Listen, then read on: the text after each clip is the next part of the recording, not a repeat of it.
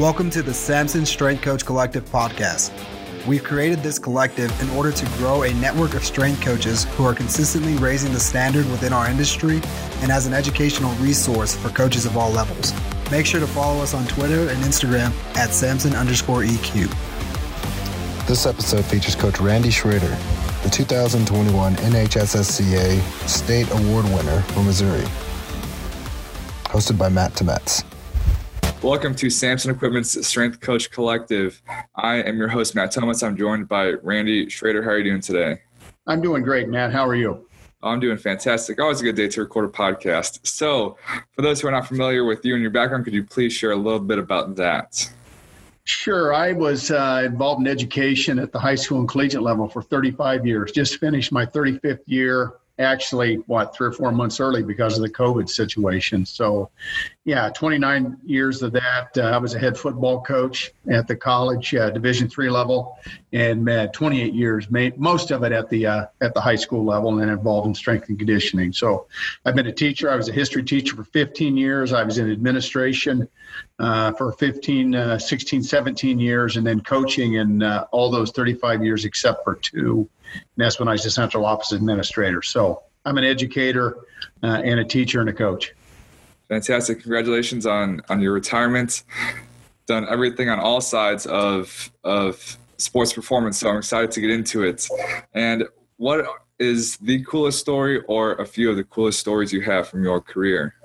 Well, it's it's interesting. In 35 years, you have a lot of them, ups and downs and backs and forths. But uh, that was an interesting question. I got to thinking about that. Uh, I was in the Quad Cities in Iowa. If you're not familiar with Iowa, Iowa, it's on east side on the river, North Scott High School. We had a young man there by the name of Ted Bailey, and Ted came from a uh, family that didn't have a lot. And and as a freshman, Ted rode a moped 15 miles one way to the weight room and uh, we were we are real strict sticklers about you got to be involved in our strength and conditioning program. You need to be involved in all those things.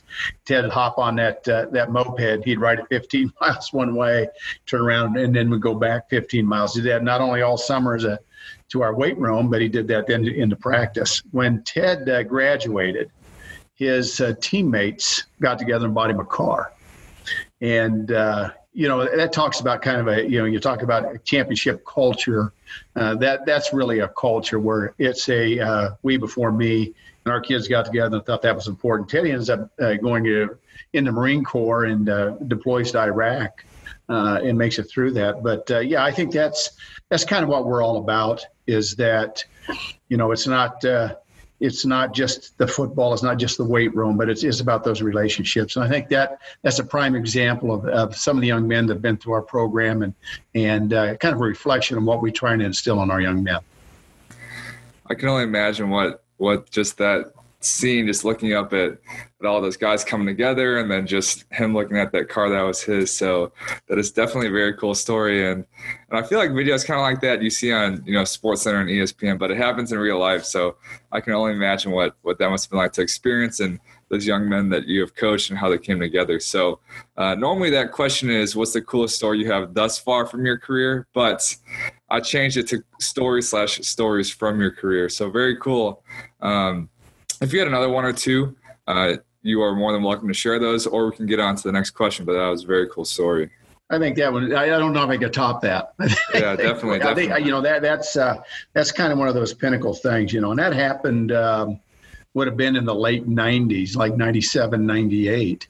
You know, so I mean that's been a long time ago, but that's that's stuck. I tell that story quite often, just to have people understand this is what we're all about when you're in our program.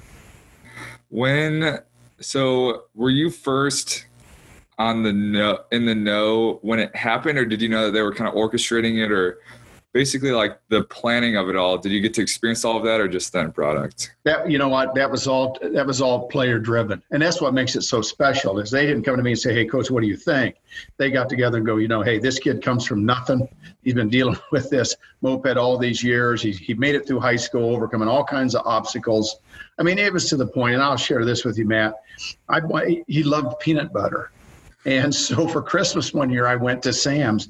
I bought one of those giant Skippy peanut butters for that kid because he had nothing. I mean, he really came from nothing. Not not that he had bad parents. They just he just didn't have anything. And so you know, our kids just pick up on those things, and uh, you know that was all player driven. And, and I think that's what makes it so special is that you know they put the time in. They did they they did it the, the whole the whole nine yards. Then came to me when it was done and say, "Here's what we're going to do." And I'm just like, "What do you say?" You know, how, how do you even respond to that? You just shake your head and turn away and hope they don't see that tear coming out of your eye. I mean, really, that's the key to it. Yeah, I can only imagine what those those emotions must have felt like. So very cool, very Amazing. cool. Definitely one of a kind story. Yeah. Next big question. So you've been both a sport coach in football and the strength and conditioning coach.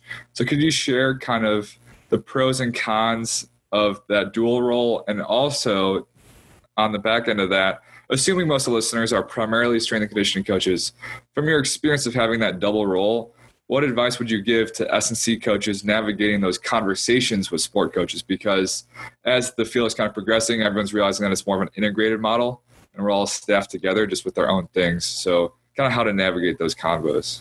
Yeah, I, have been, you know, my background uh, actually was in bodybuilding for a long time in the late 70s and, and 80s. And then I got into powerlifting and, you know, then was a, you know, in football and then football strength training. So I was always kind of a big, kind of had that background and really got into it. Um, my senior year in college, I was hurt and I didn't play. And so our, our head coach came to me and he wanted me to be a student assistant. And so I did that. And then I also run the weight room and that was a small division three school in iowa and so it was you know kind of that i've been doing this for years so i mean even when i had that first barbell set that my mother bought me from sears and roebuck you know in probably 1966 uh, I've been involved in kind of the strength game, and you and you play around with it, and do those type of things. And then when I got into coach, came out of college, was it, right away got into it as a head football coach. And so in 1982, uh, strength and conditioning uh, was kind of new. I mean, really, nobody nobody was really involved in that, and everybody kind of patterned themselves after Husker Power and Boyd Epley at Nebraska. And so that was the big thing at that point in time, you know, is it was, you know, Husker Power does this, let's try and replicate that and and do those type of things. And which I think was a mistake that we made early on is that, you know, in, in a high school venue, you cannot implement a collegiate strength and conditioning program. You just can't do it. And I think a lot of us made those mistakes from a volume standpoint, from a technique standpoint. You know, you just can't put that on a 14, 15, 16 year old kid because you don't have the same controls on them you know, that you would at the collegiate level. At the collegiate level, you're controlling, you know, basically everything that they have, and especially now uh, with the nutrition part of everything that's gotten involved, at the, especially at the Division One level. You know, so what what you did, what I did was you just begin to evolve. What works? Periodization was really big at one time. Uh, bigger, faster, stronger. Uh, you know, it's been around forever and I've been a proponent of bigger, faster, stronger, and and and use that program for years uh, because it works. And there's a lot of you know triphasics out there. You can you do French contrast, whatever you decide you want to do that works for you. I think that's the important thing to do. But I think at the high school level. Uh, especially, you have to be very cognizant of, especially, and I, this is going to lead me into what you asked about that the multi-sport athlete, is that you're dealing with. You know, I always wanted my quarterbacks to be the point guard, on the basketball team and he's probably the shortstop on the baseball team and your and your linemen are going to hopefully wrestle and be shot putters you know and those type of things. So when you're dealing with a multi-sport athlete you really there really isn't much of an off season. It's not like you know in at the end of the state championship game in november or if i if, when i was coaching division three football you know the national championship was in december you know, then you had an off season from say whenever second semester begins in mid January up to spring ball, then through spring ball, and then and then you the, at the Division three level, we turned them loose in the summer. At that point in time, you had no control over them. Actually, I have more control or had more control over high school kids than I did at the Division three level, because at Division three level, your kids all usually go home you know you don't see them in the summer you send the programs home you try and follow up on them but it's not it's not the same as a high school where i had i have complete i hate to use the term control because it sounds kind of negative but you do for 12 months out of the year you have control of your kids but you also have to be cognizant that that kid is a multi-sport athlete and so when you're and I and I've always run the weight room.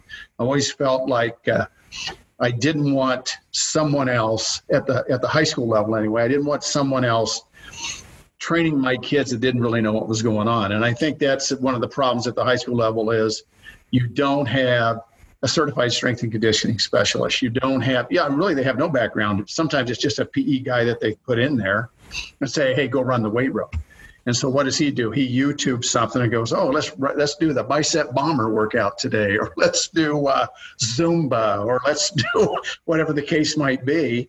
And so I've always had my fingers in and, and tried to run the weight room and approached it from an athletic standpoint. So when I go to talk to, and I, and, I, will tell you this, Matt, I think the biggest thing is, and guys at the collegiate level, when you're dealing with female athletes, I truly believe at the high school level that if you get your female athletes into the into the weight room and they're squatting and they're cleaning and they're benching and they're RDL and they're doing hex bar deadlifts and doing all of those things, that your your uh, your weight room's going to go to the next level because it is tough when a young man goes in there and the girl beside him who might be uh, you know the point guard on the basketball team is squatting more than him. It's a it's a great motivator. And I had found that once you get past that stigma that you have to deal with with female athletes, especially young ones, that I'm going to get big, I'm going to get bulky, whatever the case might be, and you explode that myth with them and explain to them that you can't do that, do the physiology. It's just not going to happen. Uh, things really begin to happen. So when you talk to sport coaches, you know, it has to be I'm going to help your kid move from point A to point B faster. I'm going to help them get off the ground quicker. You know, uh, I, I, read an article years ago about Bobby Knight. Uh, love him or hate him, whatever it is that you want about Bobby Knight, but he wanted his guys in the weight room because he wanted that three point shot to be, you know, an easy thing to do. And you can do that through repetition, but strength also comes into play there, right? And obviously, the game of basketball is such a physical game now that your kids better be in the weight room, be strong, and and really work working those. You know that for us, it's it's it's really was from the waist down, right? We want to we want to train. We want to squat. We want to glute ham. We want to RDL. We want to deadlift. We want to really work that that lower part in the rear chain of the body. And uh, you know we'll do this up here, this upper body stuff because everybody wants to do that. You know everybody wants to look good with that and build a little armor and keep you healthy. But uh, yeah, I think approaching when you approach uh, those sport coaches, you really have to approach it from a standpoint of I'm going to help your athletes. I'm I'm here to help them. And the and the weight room is a neutral place Everybody comes there to get better. That's why that's why you do it. You go to the weight room to get better. You're involved in strength and conditioning because you want to get better. You want to get better at your sport. And then you know the side note is that obviously you hope that uh, there's a little injury prevention that's involved in with that too. You know, and so I remember talking to a coach years ago at Sabino High School uh, down in Arizona, and, and his whole concept was listen, if my guys are stronger, my girls are stronger, that means they can get out of the way faster if somebody's coming to tackle them or they're uh, somebody sliding into them or they fall. So, yeah, it really has to be a global view uh, at, at the level that we're at. Now, when I was at the college level, it was a lot easier because you're just dealing with that that athlete. You're not dealing with a multi. Not very often do you deal with a multi-sport person. So I can do those things, but it's never it's never been just about building football players. It's been about building athletes. I'm going to I'm going to help. I'm going to God give you this. Let's try and enhance it. And if we can do that, give you an opportunity to be a little bit more successful, jump a little higher, run a little faster, get out of the way, those type of things, get you through a season without being injured, then that's what we're going to do. And so I, I guess that's a little longer answer than maybe what you were expecting, but it, it really is. It has to come down to I'm concerned about the athlete. I want your kid to be better. I, I'm here to help, not hurt and especially it's it's predicated on communication. And it's easy to get kind of prideful more unintentionally than intentionally that i'm the sport coach i know what i'm doing.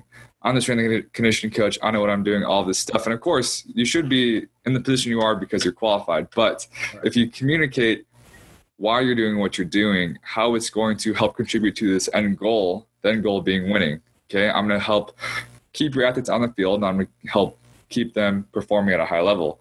And the sport coach is obviously going to help them with the technical skills. But communicating for example, with that three point shot, if the strength coach knows where the sport coach wants them to go, as long as they have a good discussion, they're all on the same page, then that's when they can kind of work together. And how I mentioned it's an integrated model, how they're all more connected or similar than than dissimilar, but they can only work together in unison by having that open line of communication, by saying, Hey, what do you want? What do you see with our athletes? What do you want? What do you see with our athletes? Kind of in both of those roles is the strength and conditioning coach and the sport coach. And how, like I said, the more similar than dissimilar. So seeing both sides of the coin, of course, in high school, not all high schools have the resources or facilities or budgets to to have a truly qualified person. But um, when you have that opportunity to to collab with a sport coach, just open up the line of communication. That's kind of where it all starts from. And you and you and you know well know this. Most sport coaches, uh, I mean, they're they are experts in their sport, right? And, and that's why you're hired as a as a basketball coach, a wrestling coach, track and field, tennis, soccer, whatever the case may be, because that is your area of expertise. You know, and and if, in the weight room as a strength and conditioning professional, you know, you have that area of expertise that I can help you get where you want to want to go.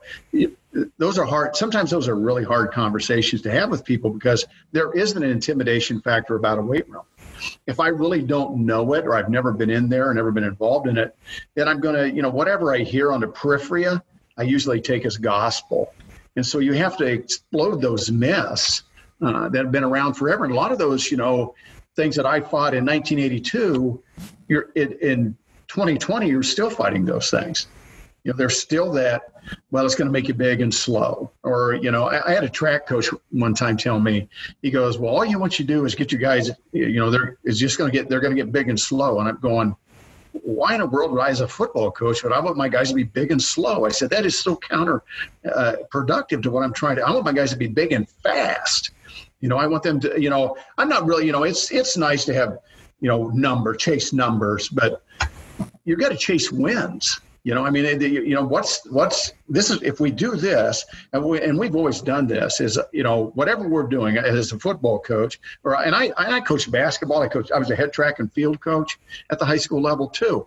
I was a head softball coach at the high school level. So, you know, I just think track and football obviously are track and anything go hand in hand really well because you have got to run fast. I mean, you, speed is so important, and you need to train speed and you have to do those things. But when I when I if I coach linebackers, I use the clean as an example. We're going to get into a clean stance, and this is how we hit. If I'm a shortstop, we're going to get into a clean stance. You know, it the carryover. I think the the more you can use the terminology from one to the other, kids begin to it clicks.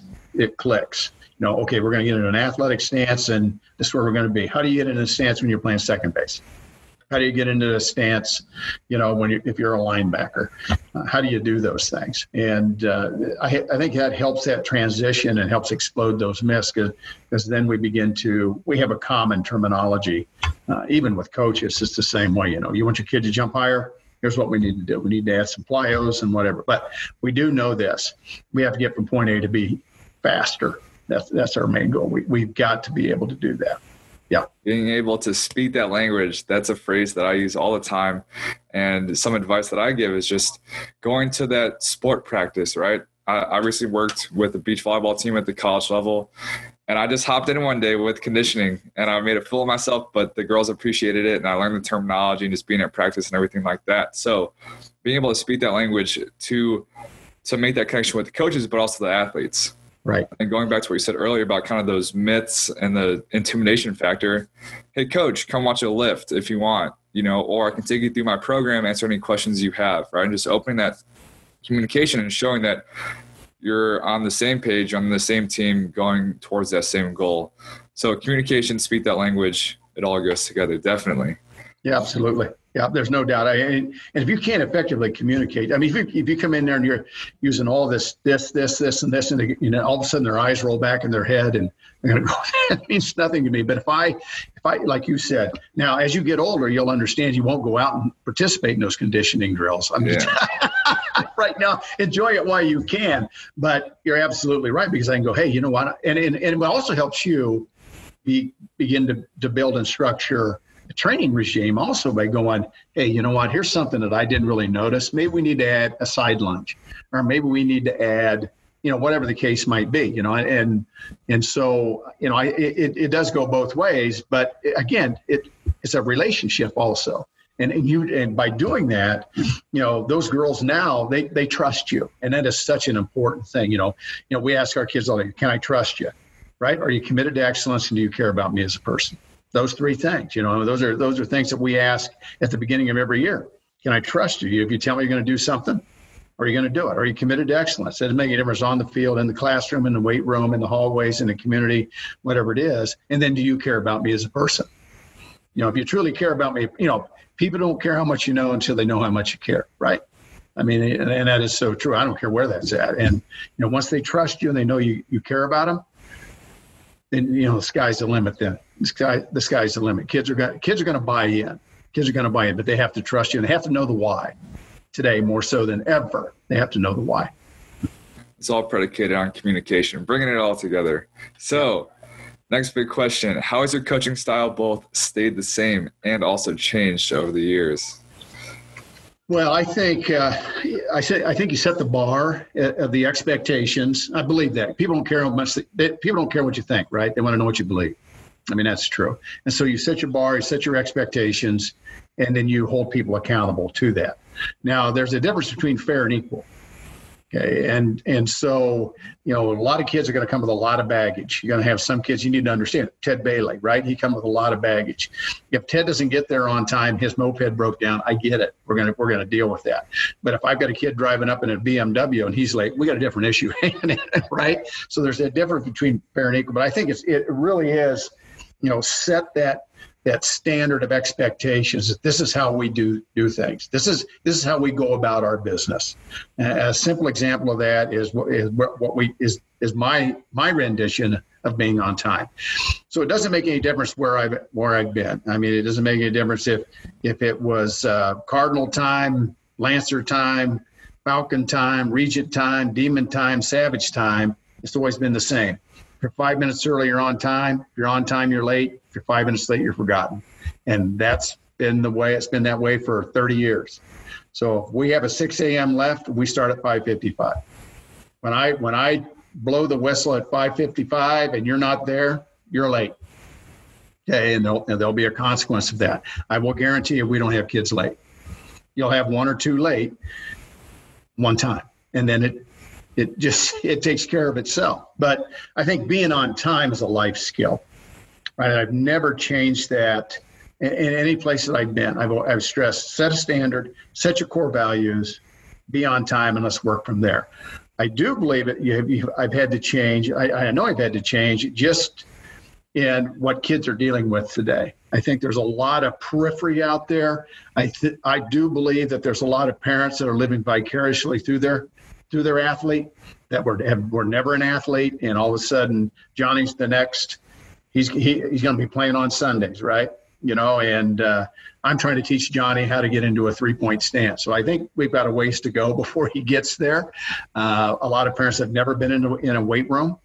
Uh, they might have been in a Zumba class. They could have been in Jane Fonda's yoga class.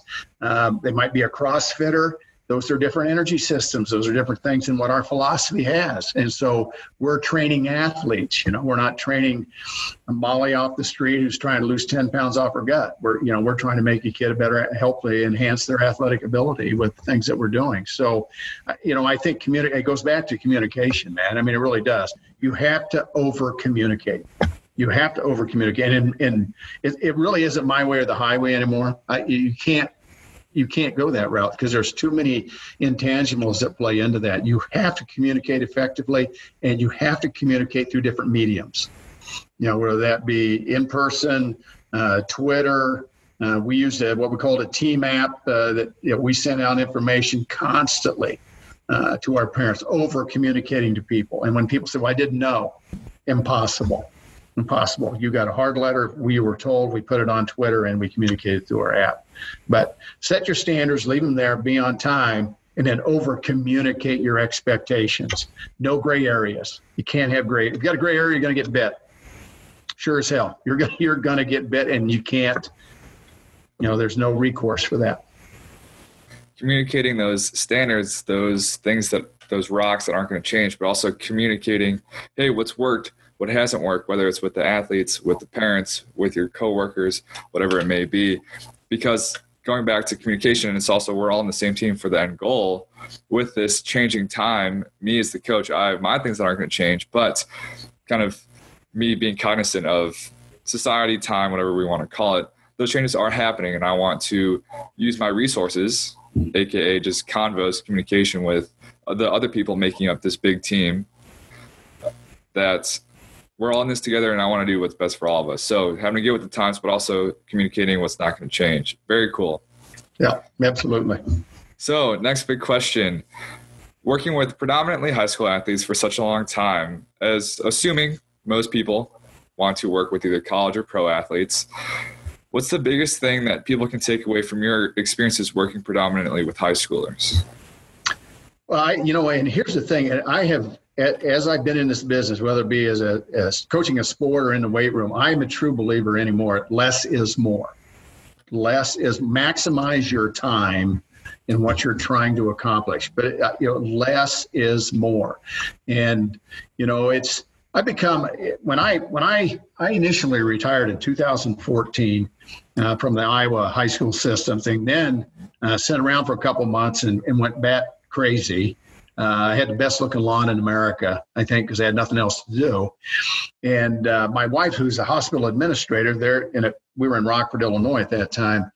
I got they hired me as the uh, personal trainer for the health system. Okay, so I I train doctors, nurses, custodians, techs, whatever. I people with two fake knees, you know, I mean all kinds of different, completely really out of my wheelhouse okay, from going with dealing with healthy young athletes uh, to broken down people that really uh, just needed help, right? Needed guidance. And I really became, I, I really felt at that point in time, for me, and I was 58 years old at that time. Okay. And so uh, for me, it was a great learning and growing experience. And I think that's an example why you never stop learning, right? I mean, you never never put yourself in a situation where you've arrived. Uh, and and I, I try to be a daily learner. I try to do that, even at my advanced age. I try to be a, I try to be a daily daily learner. But I really became a better coach dealing with an older population uh, that had all kinds of issues, and, it, and specifically mobility issues. And if you look at the athletes that you deal with at the collegiate level or the high school, I don't care where you're at, kids, kids, athletes have mobility issues.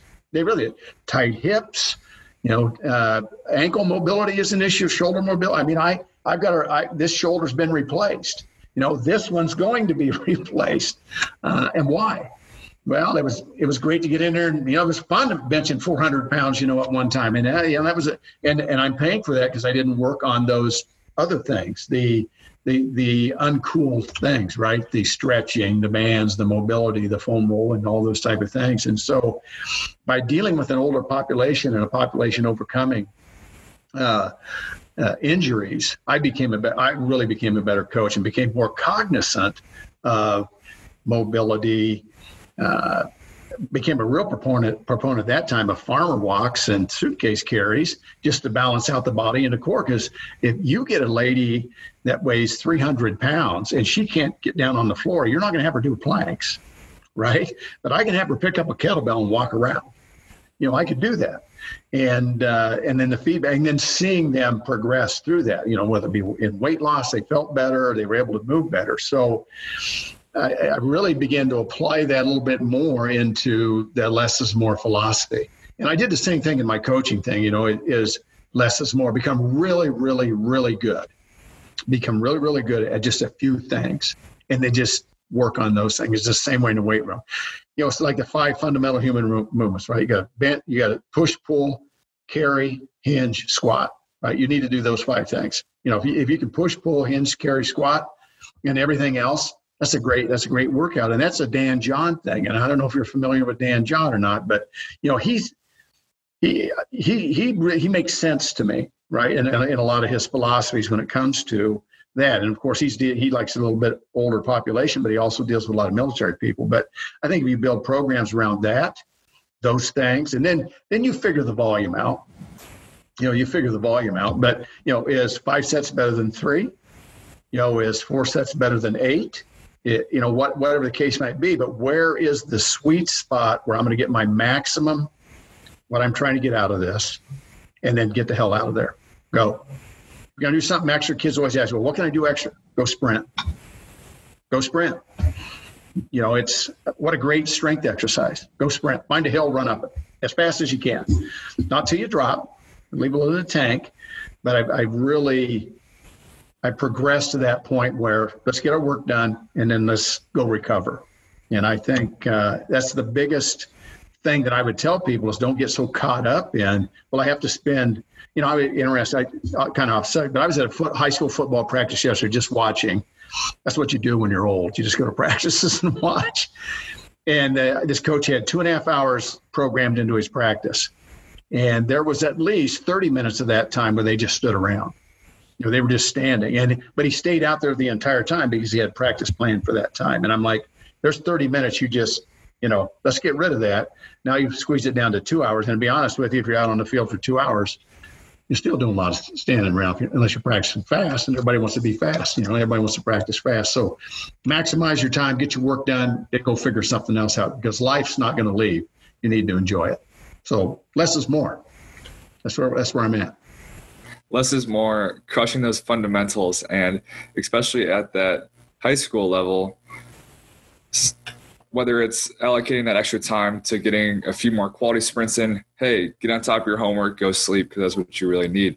Everyone wants to get super complicated with bands and chains and all of these all of these different training methodologies and whatnot, where it's like, if I can get you in the weight room three days a week consistently and we we absolutely master those basics, the less is more, we're going to have a lot of results. And then only once we master those, then we can move on to the more stuff, some of those fancy exactly. things. So whether it's people getting ahead of themselves or just wanting to kind of do the cool things just to do them you know how far those those fundamentals the less uh, can take you definitely well and i think you, you hit the nail on the head when you talk about consistency you know consistency you know slow and steady wins the race you can't you can't push you know it doesn't make a difference how much time you know you're only you're only going to get stronger at a certain rate you know, as you get older, I mean, you know, you see at the collegiate level, usually when somebody hits that 19 to 20 year old age, boom, all of a sudden they just explode, right?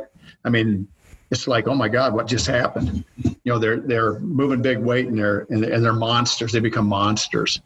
You know, at the high school level, you know you're starting with a kid that's 14 years old and he and you can't put a bar on his back. You can't you can't do it. You just can't. You're going to goblet squat him. You're going to work on mobility. You're going to work on a, on on hips. You're going to work all technique do all those things. And then when they become a sophomore you start doing some front squats and do some loading and all those type of things. But then you deal with uh, strength inequities, you know, on one side or the other. They got a hip issue, you know. I mean, got a lot of valgus in the knees. You see a lot of that because their quads are so weak.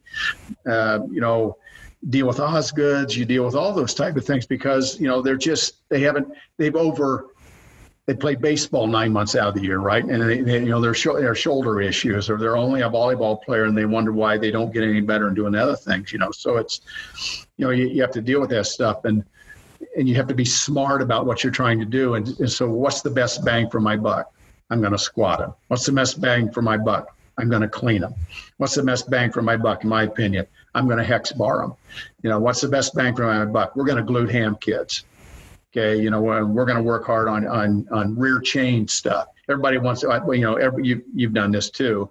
Everybody likes the mirror muscles, right? You know, everybody likes it. If I look in the mirror, you know, I'm going to see my biceps and my chest. But what about those traps and and that back and those hamstrings? You know, those things that are going to help you become better at your sport. Those are the things that we need. And so, you know, if I'm going to stress, if I'm going to do something, I'm going to go. We're going to squat. You know, and we've always done some type of squat movement every day.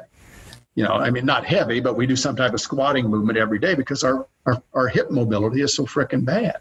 And so we just felt that we need to do something, you know, whether it be a just a stick overhead squat in a warm up, uh, some type of squatting movement under a hurdle. It might be a goblet squat. It could be a front squat. It could be a split squat. You know, whatever it is. But we try to we try to do some type of a squatting movement because of the poor hip uh, mobility that we see today in young athletes. So absolutely. Fantastic. Next big question. So, this is a quote from an interview that you contributed. If all you teach is football, you really failed your job. And there's the rest of that sentence. But that concept or that part of the quote, tying that into strength and conditioning, uh, could you just kind of elaborate on that, but tying that into kind of strength and conditioning um, and just expand for the listener? Well, I think, you know, the great thing about guys at the collegiate level, especially, is you spend so much time with kids, right? The, with the athlete. You spend more time with the athletes than the coaches do. And so it goes back to relationships. I, I really believe, again, it goes back to people don't care how much you know until you know how much you care, until they know how much you care. And you have to build those relationships and that trust factor with those young people. And they have to know that you truly care about them outside of the confines of that weight room you know, how are your grades doing? How's things at home? You know, how's grandma? You know, know something about them. Uh, because especially, I, I, think today, I mean, mental health issues uh, is is pretty close to to to me. I mean, my you know, I've had to deal with it from my family. My son's a veteran, um, you know, so we've had to we've dealt with mental health issues um, uh, for for a number of years here now. And so, and I think, you know, kids deal with a lot of stuff, you know, today, and uh, social media, I think, is partly to blame for that because nobody has to own that. You know, I can say something awful on a tweet or in a Facebook post, whatever the case, my Instagram, and I don't have to own that because I'm not, you know, I'm not, you know, if I had to say that to your face, you know, I'm not going to do that because I might smoke you. You know, it could happen, but you know, so getting to know that kid and understanding when they come into your into your facility, and they're going, you know, something's not right. You know, something's not right with with Billy. Something's going on and if I've got a relationship with him and I go, hey, you know, you okay, man? You know, I say, stop, talk to me later. You know, let's let's have a conversation. Billy comes to me and says, hey, I had problems at home last night. You know, mom's been having issues and uh, dad's gone or or whatever the case may be, or my grandma's been sick or whatever. Billy now has an outlet, is going to be able to uh, come to you and, and, and you can get him the help that he needs, or at least have something to talk to. You pass it on to the professionals that deal with those type of things. So I think that relationship component, which opens up communication, uh, which opens up the trust factor, uh, is so important. Just because uh, long after you're that that young man or young woman's gone, uh, you would hope that they're going to come back and and visit and visit you because I'm going to tell you, uh, I get the most satisfaction out of getting emails and communication from from, uh, from people that I coached in the 80s in the 90s that reach out to me and say, "Hey, coach, you know, I want you to know I appreciate." I just had a text conversation with two young men last night that I coached in the late 80s, uh, who are now coaches, um, and uh, they they wanted. To, we were talking about culture, and uh, you know, they talked about you know what you know. In 1989, uh, this is how you did it, and we want you to know that we've carried that on you know, today and take and, t- and obviously they take the good, throw away the bad. Uh, but you know, you've made an impact on us, and and we want you to know we appreciate it. And and, and so we went back and forth for about an hour last night, uh, just about that. So um, I, I'm not saying that to brag. I'm saying that that if it was just about football, that wouldn't happen. You know, it's it's about relationships and it's about caring about people and uh, and, and truly caring, not superficial I mean, that deep rooted, how can I help you? Um, how can I help you get what you want? Right? How can I help you get what you want? Because I'm already getting what I want. I, I, I chose this profession. Profession didn't choose me. I chose this profession because this is what I wanted to do. But if I can help, how can I help you get where you need to be? And if you've got issues, uh, we can get through this. So, yeah, it's all about relationships. And with that example you just gave at the end, as well as the the moped car story. You didn't mention any championships. You didn't mention any amount of wins, no PR, squat, clean bench numbers. It's those text messages, those emails, those phone calls that happen 10, 20 years down the road. And that's not why we're doing it, obviously. It's not like, oh, I'm planning on getting 20 emails in 20 years, you know, but but that's the stuff that really matters. And it really isn't about football. Like all those things that you're able to teach those kids about being on time, about communicating, about helping them with those things that happen outside of the weight room. And it's easy to get caught up in the numbers and the records and stuff like that. But I guarantee if, if there was a, a reunion with some of your athletes, they wouldn't be able to tell you what their max numbers were or how much they progressed or whatever it may be. They're going to talk about how much fun they had, those those grinding workouts and different things along those lines. So definitely it, it is not about lifting heavy weights in the in the big picture, of course. There's so much more that goes into it. So that was a very very cool answer. Yeah, it's uh, you know, and if we and if we met, and we talk about chasing numbers, right? You know, we all chase numbers, and you're absolutely right. And I think, you know, that goes back to you know, if you're a strength coach, you're you're you have your expectations, but it but it's a safe environment. Your facility is a safe environment. You know, people come in there and they know that you that you care about them, and I'm here to help you. You know, if it's the football field, I'm here to help you. If the basketball court, I'm here to help you. If the wrestling mat, soccer pitch, tennis court, sand volleyball, whatever the case might be, might be, we're here to help you. Okay, you're here to help. You know, I'm not. But the, but the flip side of that is is that we do have our expectations. You got to meet them. And if you don't want to do that, you know, there's the door. You know, because we're not going to, you know, you're not going to contaminate uh, what we're trying to accomplish. And you're always going to run across a kid like that. I mean, you everybody's dealt with them right? But you never know when the light bulb's going to pop on and they're going to get it.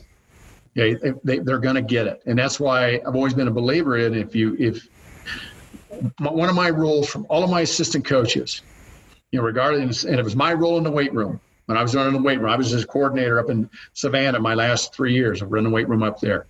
One of my one of my goals and one of my rules for all my assistant coaches and myself was that if we're on a practice field I want you to make the attempt to physically touch as many kids as you can. Now, put your arm around them, tap them on the helmet, whatever. But I, you know, how are you today? Everything going okay?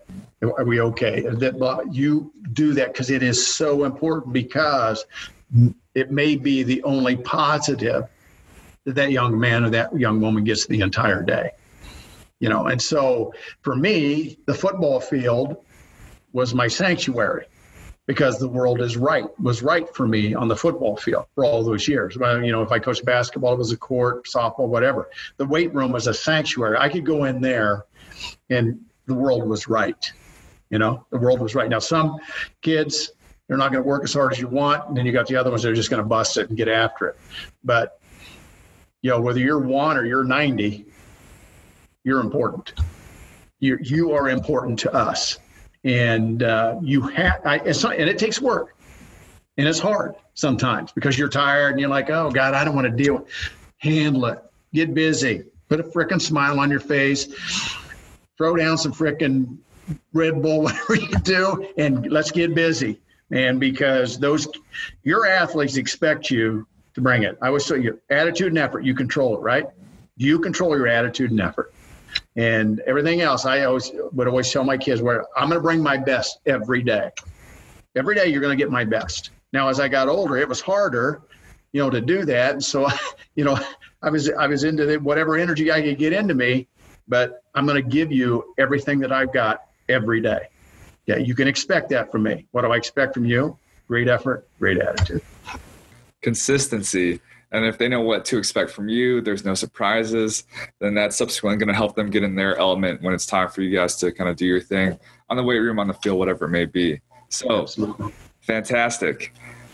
So we've we've alluded to this kind of on and off throughout this entire chat. Uh, it commitment to excellence. Do you trust me? And then there was one more of the three. Um, you care but, about me as a person. Yes. No. Uh, what are a few key things? Not to, we could talk about this one question for I don't even know how long, but what are a few key things to developing both culture and buy-in? As those are very kind of buzzwordy, but also, but like at the real root of what those things are and how you actually develop them. Well, I, I think it goes back to those expectations. Now, as a sport coach, uh, we would always go through. Uh, I did. I, we would have a leadership class with my seniors to be, and I would I would teach that. Okay, when we would lay, lay out what is leadership. Here's the thing. So even in your weight room, you know, uh, you know, coach goes, "Hey, who's the leader in here? Somebody step up and be the leader." What does that mean? What does that look like? And so, if you're going to preach that, you better teach it.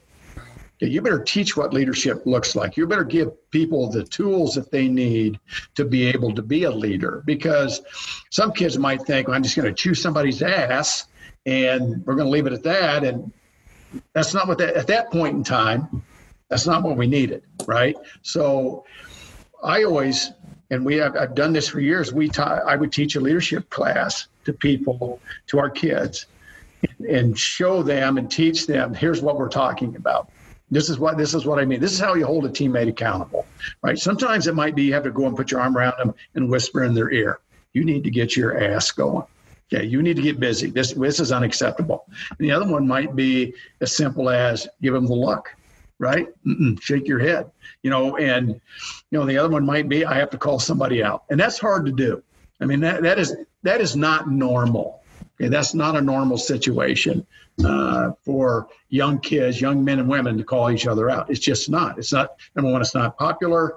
Uh, sometimes the wrong person's calling people out too. You know, so you have to you got to you got to get that happy medium. So I just think that you you know, set your what are your core values.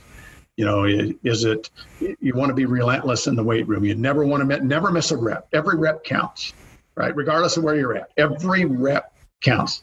Warm up, work sets, cool down, every rep counts. You know, on a, on the uh, practice field, every rep counts. Because if I've got a bad rep here, it's going to translate into the competition, right? If, if I'm if I'm not doing the things I need to do here, it's not going to work out on you know when the lights are on, the popcorn's popping, the cheerleaders are cheering, and the band's playing. It's you're going to get exposed. Okay, you know so I think every every rep counts. You got to be de- genuine. You you alluded to it. I think consistency is so. What can kids expect of you? You know, when they come into your room, what do they expect of you? You know, oh God, is he going to be this way today? Is he going to be that way today? Is he going to be ha ha ha, joke joke joke, or is he just going to be tearing people's face off? You know, whatever the case might be. But being consistent, you know, bringing that juice, bringing that juice every day. And I and I think as a strength coach, I think that is so important you know, and it's you know it's it's a profession where there's just that instant gratification because somebody hits a lift or the vertical goes up or whatever. I mean, it's tangible, right? You see it. It's recorded. I have that in there.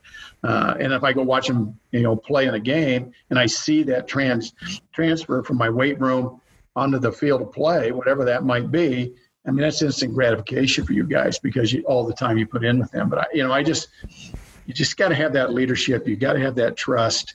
You got to believe in people. Um, it's just, it, you know, you have it or you don't. I mean, you know, yeah, you can't manufacture um, belief. Does that make sense? You know, you just can't manufacture belief. And when people believe, when when when people believe that you believe in them, they're going to fricking run through walls for you. You know, and and a genuine belief, genuine caring. I think is so important. Uh, if you're going to be any longevity in this sport, in this profession, um, it's got to be based on relationships, communication, belief, trust, and then teaching teaching people what you want them to what you want them to know. Go from there. I like the uh, if if they believe that you believe in them, because of course, strength coaches believe in all of their athletes. But I'm sure if you ask all every single one of them, do you believe that they believe in you? You might get some no's. Um, so being able to to just however that that manifests itself, whether it's just consistency, having that conversation, whether it's kind of some unspoken things. Um, but lastly on that topic, could you uh, please repeat the, the three things you said earlier that you you ask your sure. athletes? Can I trust you? Are you committed to excellence? And do you care about me as a person? You know, and no, and I, I you know, I got that from Lou Holtz uh, in the 80s when he was at Notre Dame.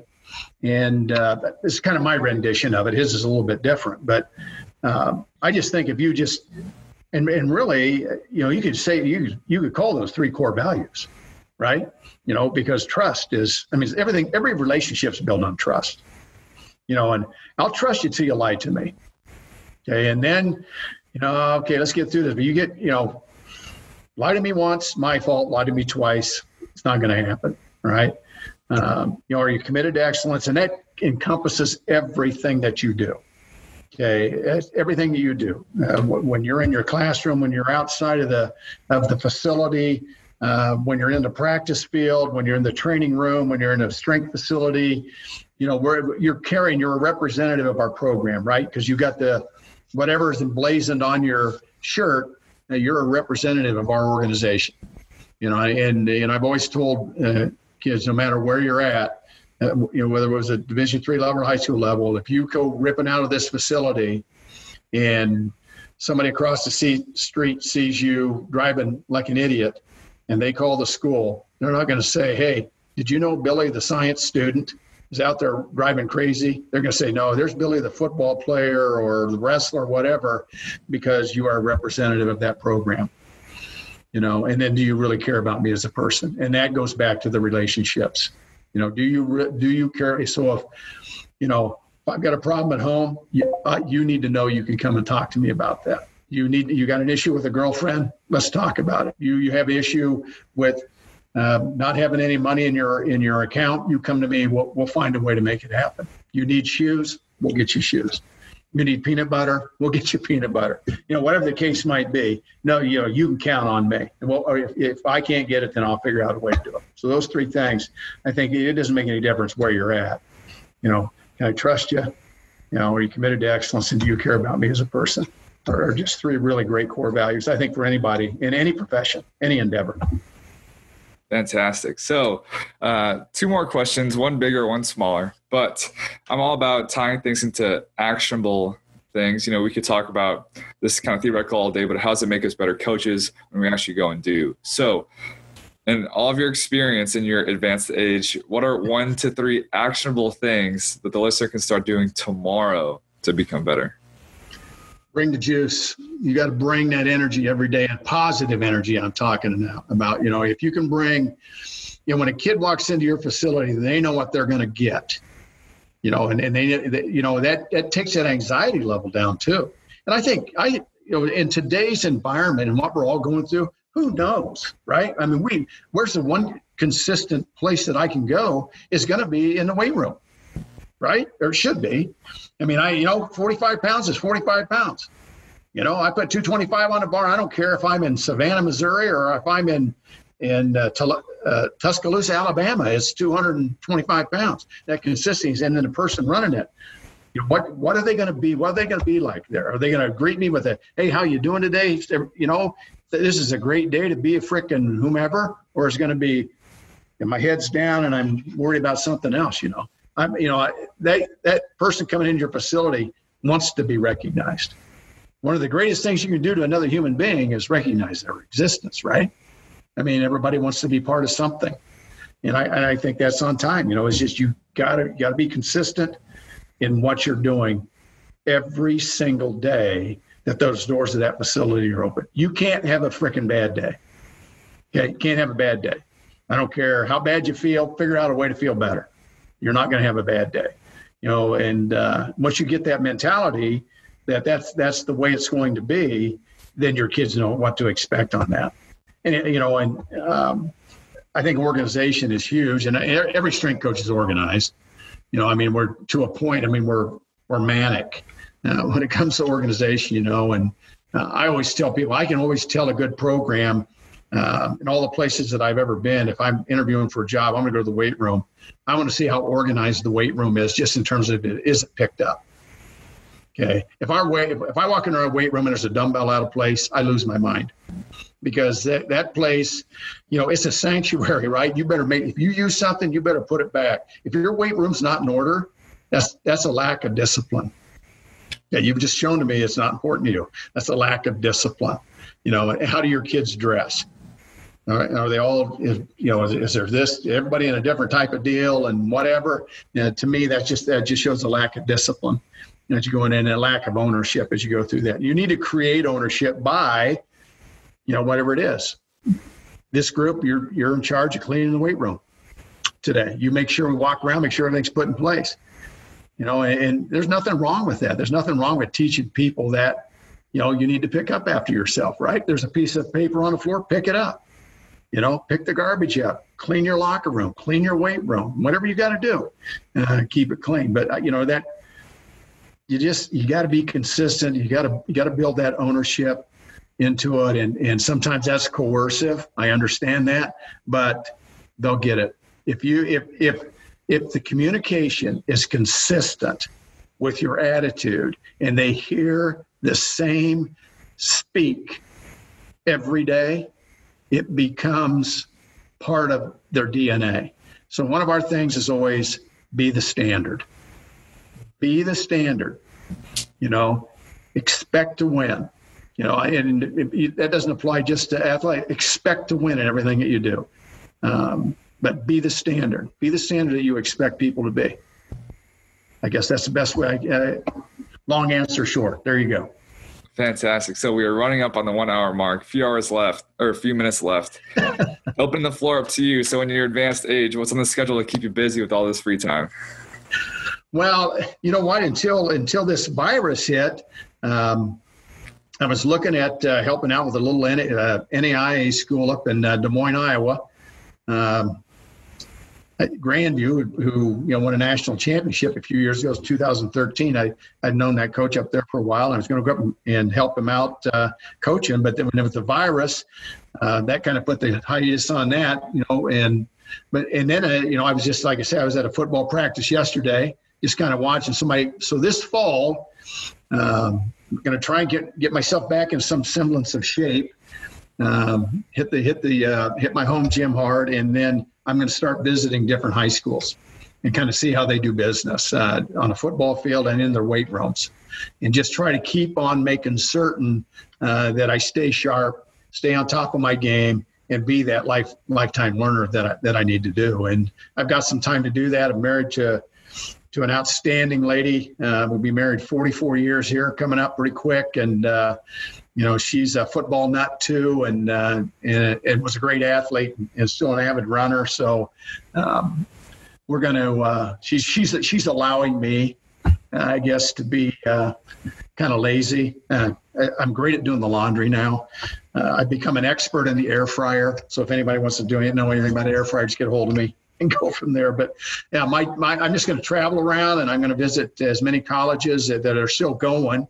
Obviously, it's not many uh, right now, and as many high schools in Missouri and in Iowa because they're still going to run their their uh, their football seasons and just visit practices and, and weight rooms and uh, try and get better. Try and get better.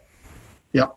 Fantastic. So congratulations again on your retirement, and thank you very much for your time and for your awesome stories. Hey, man, I really appreciate having the opportunity. Thank you so much.